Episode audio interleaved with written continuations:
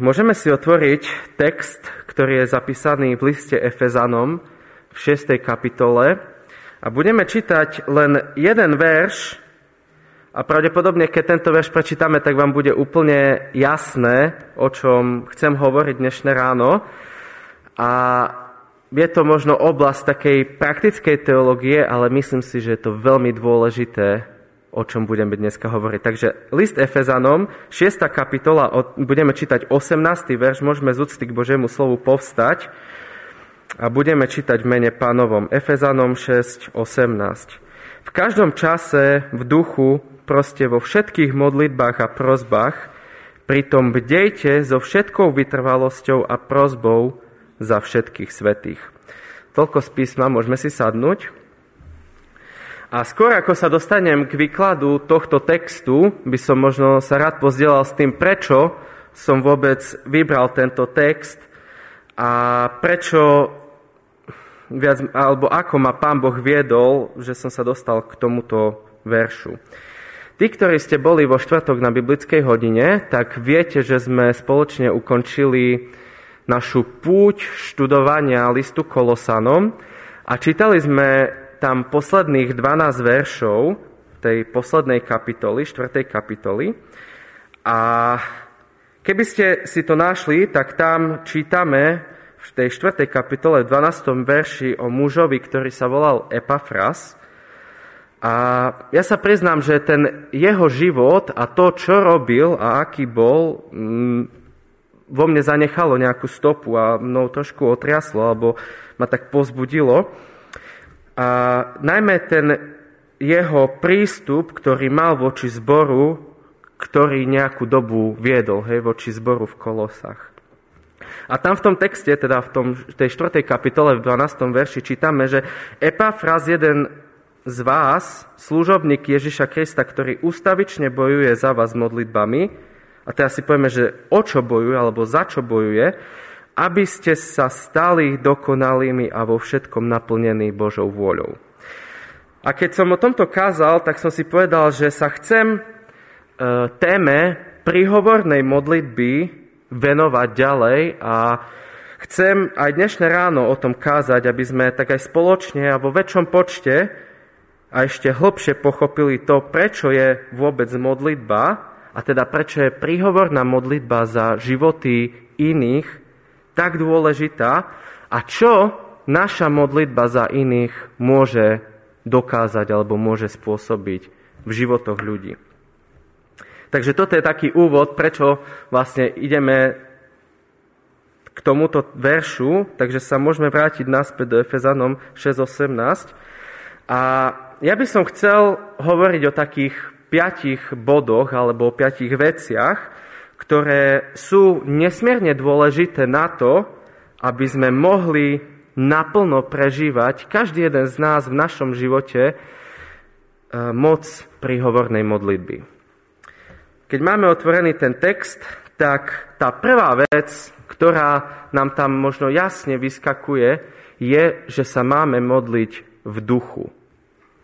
V ekumenickom preklade je to hneď piaté slovo, u prata Rohačka je to trošku neskôr, ale ja si myslím, že to, že sa máme modliť v duchu, je základný pilier modlitby. Modlitba je, musí byť riadená Duchom Svetým. Na to, aby sme toto vedeli pochopiť, si ale musíme zodpovedať inú otázku. Ako sa modliť v Duchu Svetom? O tom nádherne píše apoštol Pavol v rímským v 8. kapitole, kde od 26. verša čítame, takisto aj duch prichádza na pomoc našej slabosti, veď nevieme ani to, za čo sa máme modliť, ale sám duch sa za nás prihovára nevysloviteľnými vzdychmi, ale ten, čo skúma srdcia, pozná zmýšľanie ducha, lebo sa prihovára za svetých tak, ako chce Boh. Duch Svetý, ktorý prebýva v kresťanoch, vo veriacich, v tých, ktorí mu odovzdali svoj život, sa môže vďaka tomu, že nás najlepšie a najdôver, najdôvernejšie pozná, za nás prihovárať a zároveň pripájať sa k nám, keď sa modlíme. On, Duch Svetý, preniká do našich modlitieb tak, že sa modlíme v duchu. Podľa 20. verša lista Júdu nás Pavol vyzýva, aby sme tento fenomén prežívali a pestovali vo svojich životoch. Tam čítame, že ale vy, milovaní, budujte sami seba svoju presvetosť vierou, presvet, svojou presvetou vierou a modlite sa v duchu svetom.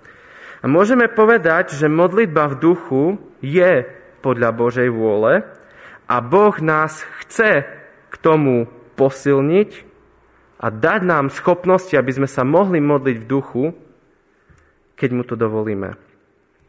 Dovolím si tvrdiť, že niektorí kresťania sa milne domnievajú, že modlitba v duchu môže byť len modlitbou v nadprirodzenom dare jazykov, ktorý dáva Duch Svety. Pretože výzva k modlitbe v duchu je tu pre všetkých.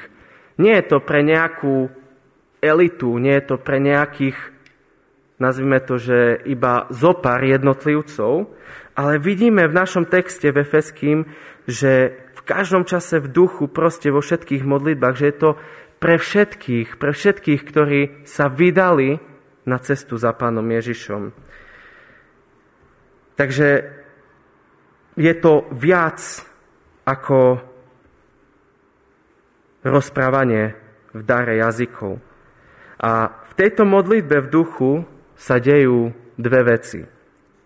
Prvá vec, Duch Svetý nám hovorí a pripomína, za čo by sme sa mali modliť. Bez Ducha Svetého sú naše modlitby obmedzené našim rozumom a nejakou možno intuíciou alebo našimi zdaniami sa. Ale s Duchom Svetým do našich modlitieb vstupujú veci, ktoré nie sú z nášho rozumu, alebo nie sú výplodom nejakej našej fantázie alebo nášho rozmaru. Keď máme Ducha Svetého, tak tie modlitby, tak sa modlíme za to, čo chce Duch Svetý. A ja verím, že ak naozaj po takom niečom túžime, tak Boh k nám bude hovoriť, či už nám bude pripomínať veci, alebo nám ukáže na základe svojho slova, za čo sa máme modliť, alebo možno cez niekoho nám pripomenie, že toto je veľmi dôležité, aby sme sa modlili. A bude nás viesť v modlitbe v duchu. V modlitbách radených Duchom Svetým budeme myslieť Božím spôsobom a jeho priania, ciele a motívy sa stánú tými našimi motivami. Takže to je tá prvá vec, čo sa deje, keď sa modlíme v duchu, že nám to pripomína, alebo Pán Duch Svety nám hovorí a pripomína, za čo sa modliť. A druhá vec je, že Duch Svetý posilňuje unavené, choré telo a pozdvihuje zarmutenú dušu. A aj to bol jeden z dôvodov, prečo som začal dnešný, dnešnú bohoslužbu tým textom z Matúša 11.28, kde sme tam čítali, že poďte ku mne všetci a ja vám dám odpočinutie. Myslím, že Boh dáva odpočinutie práve v tom momente, keď sa začneme modliť a keď sa začneme modliť spôsobom, ktorým to On chce, teda, že sa začneme modliť v duchu. A tento bod by som skončil už len jedným výrokom od Johna Baňana, autora knihy Cesta putnika. A on hovorí, modlitba je úprimné, citlivé a láskyplné vylievanie srdca či duše pred Bohom prostredníctvom Krista v sile a pomoci Ducha Svetého, kvôli veciam, ktoré hospodin slúbil, alebo sú podľa jeho slova, pre dobro cirkvi a s podaním sa vo viere pod Božiu vôľu. Ten citát je úžasný, pretože zahrania všetko to, ako by mala naša modlitba aká by mala byť a čo by nás malo naplňať, keď sa modlíme. Takže prvý bod, modlitba v duchu. Ďalším prvkom takejto prihovornej modlitby je to, že modlitba má byť nepretržitá. Hneď prvé tri slova máme napísané v našom texte, že v každom čase. Nádherným príkladom v tomto nám môže byť už prvá církev, keď to môžeme už tak nazvať, pretože to bolo, lebo to, čo chcem prečítať, je zapísané v skutkoch v prvej kapitole, 14. verši, že všetci títo jednomyselne a vytrvalo zotrvávali v modlitbách spolu so ženami, s Máriou, Ježišovou matkou a s jeho bratmi. A je vôbec možné, sa vytrvalo a neustále modliť? Je to vôbec možné? Niektorí kývu, že áno. A ja odpoviem možno takou e, trošku inou odpovedou aj áno, aj nie. Samozrejme, nie je to možné, keď si to predstavíme ako neustály rozhovor a neustála nejaká komunikácia, že my stále rozprávame a rozprávame Pánu Bohu. Pretože je to asi väčšina z nás pozná to, že sa musíme sústrediť aj na prácu, ktorú vykonávame, ale takáto nepretržitá modlitba netkvie až tak v artikulácii slov, v tom, čo verbálne hovoríme, ale tkvie v postoji nášho srdca. A znova si pomôžem citátom, ale teraz už nie od Johna Baňana, ale od Johna Wesleyho, ktorý povedal túto myšlienku o sebe, ale hovorí ju v tretej osobe. Jeho srdce sa neustále dvíha k Bohu vždy a všade. V tom mu žiadny človek ani žiadna vec nikdy nezabráni a už vôbec ho nevyruší. Jeho srdce je s pánom, či je v práci, vo voľnom čase, či pri rozhovore. Boh je vo všetkých jeho myšlienkach, či si ľahne alebo vstáva. Stále s ním chodí a upiera na neho láskyplný pohľad svojej mysle a všade vidí neviditeľného, teda Pána Boha. A z tohto vidíme, ale aj Apoštol Pavol nás k tomu vyzýva v našom texte a aj príklad prvej cirkvi nás k tomu vyzýva alebo pozbudzuje, že život nepretržitej modlitby je možný a že naozaj sú ľudia, ktorí ho žijú.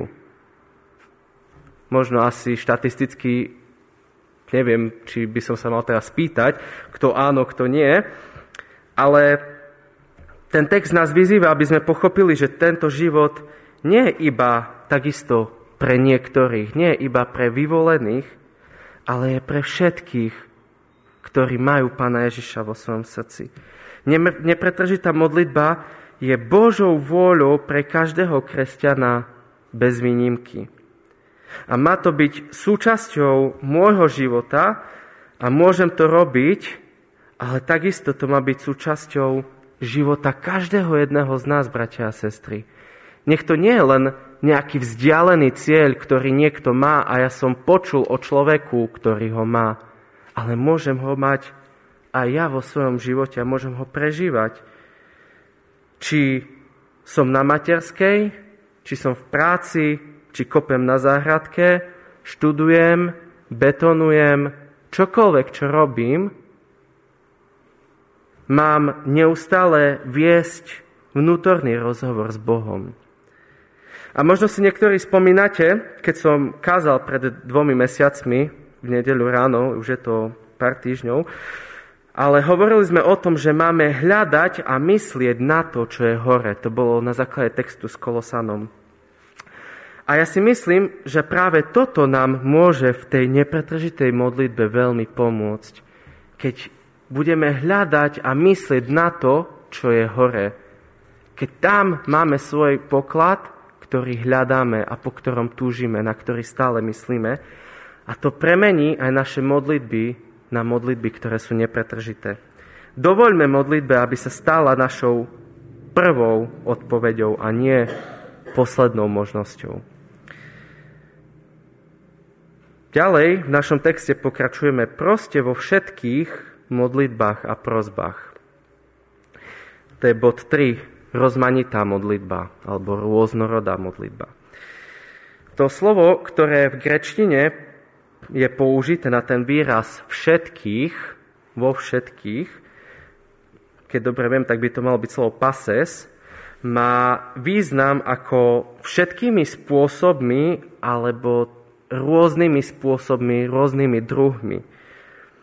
Takže vo všetkých, alebo proste všetkými spôsobmi, rôznymi druhmi v modlitbách a prozbách. A Apoštol Pavol to ešte trošku do, dovysvetľuváva, podľa mňa, v prvom liste Timoteovi 2.1, kde čítame, že predovšetkým teda žiadam, aby sa konali prozby, modlitby, príhovorné modlitby, vďaky za všetkých. Rozmanitosť modlitby vyplýva z toho, čo sme sa v podstate dozvedeli v predchádzajúcom bode o tej neprestajnej modlitbe a nepretržitej modlitbe a ono to v podstate veľmi spolu súvisí a niektoré veci budem aj opakovať. Keď sa neustále modlíme, tak rôzne životné situácie a okolnosti, s ktorými sa stretávame, vyžadujú rôzne druhy modlitieb. Prozba o silu odolať pokušeniu, prozba o múdrosť, o schopnosť povedať tie správne slova, o sebaovládanie v niektorých situáciách, o ochranu druhých, o duchovný rast, o moc alebo múdrosť, ako zvestovať evanelium a tak ďalej a tak ďalej. V bežných životných situáciách sa stretávame s mnohými ako keby variantami alebo rôznymi situáciami, ako sa modliť. Nie je iba jedna modlitba a táto je na všetko.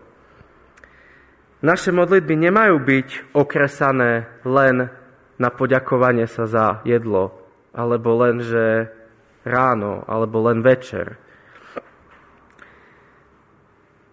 Takáto rozmanitá modlitba je mocou a silou pre nás do každej situácie a zároveň môže byť obrovským povzbudením pre ľudí v mojom okolí alebo vo vašom okolí a aj svedectvom pre neveriacich, že naozaj nám záleží na tom, aby každý náš krok bol vedený Bohom keď sme možno v situácii, kedy sme s neveriacimi ľuďmi a nám je prirodzené možno doma sa modliť a v tej situácii nie, ale ak povieme, že prepačte, ja sa chcem pomodliť za to, čo sa deje, môže toto byť svedectvom pre ľudí v našom okolí.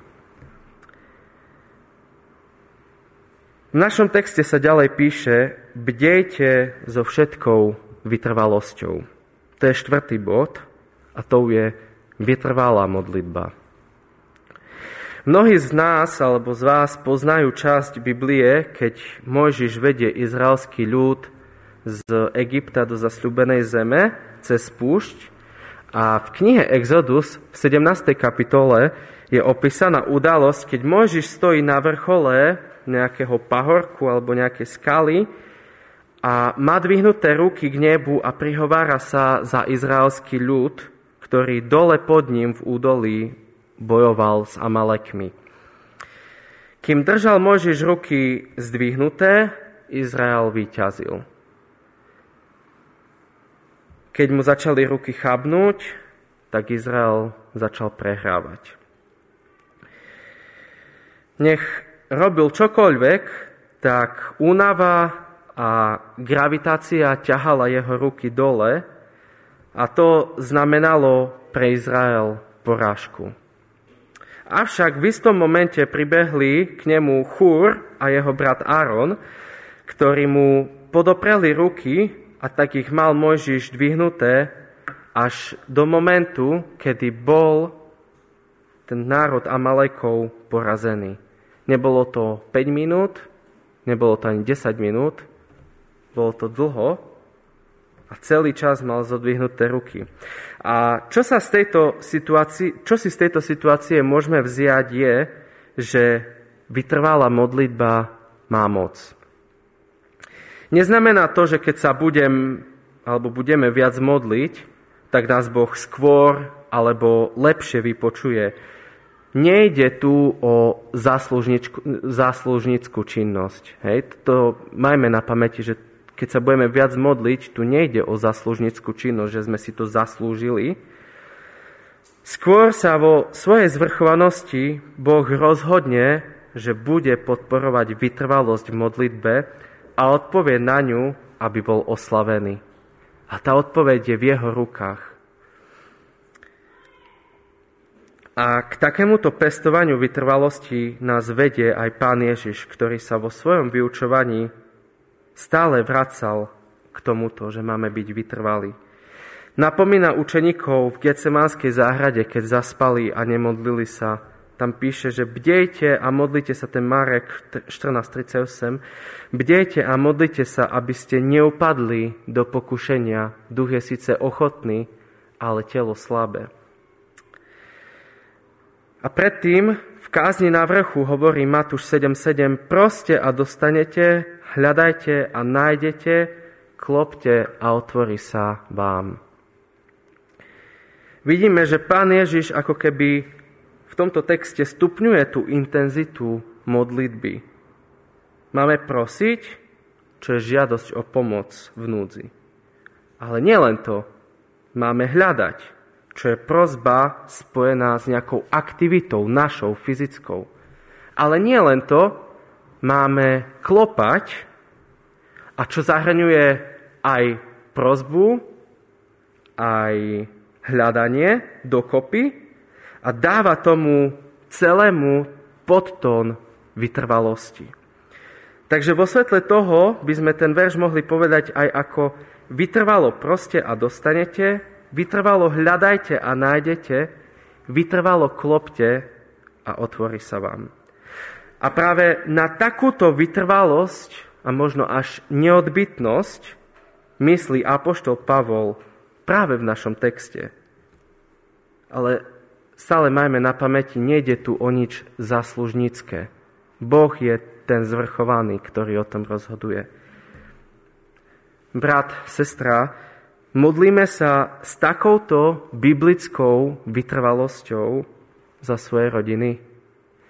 Modlíme sa s takouto vytrvalosťou za tento zbor. Alebo sú jednotlivci, skupiny v mojom okolí, kvôli ktorým dvíham svoje duchovné ruky, tak ako Mojžiš v modlitbe do výšin a držím ich dvihnuté vo vytrvalej modlitbe. Mali by sme sa takto vytrvalo modliť, ak to nie je v našich životoch. A dostávame sa poslednému, piatému bodu. V našom texte sa ďalej píše, že za všetkých svetých, teda proste, alebo modlite sa za všetkých svetých.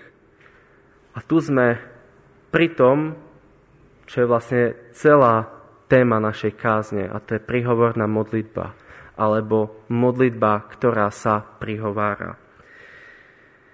Ako si ako asi dobre vieme, tak označenie všetci svetí v Novej zmluve sa vzťahuje na kresťanov, veriacich, tých, ktorí odozdali pánovi Ježišovi svoj život.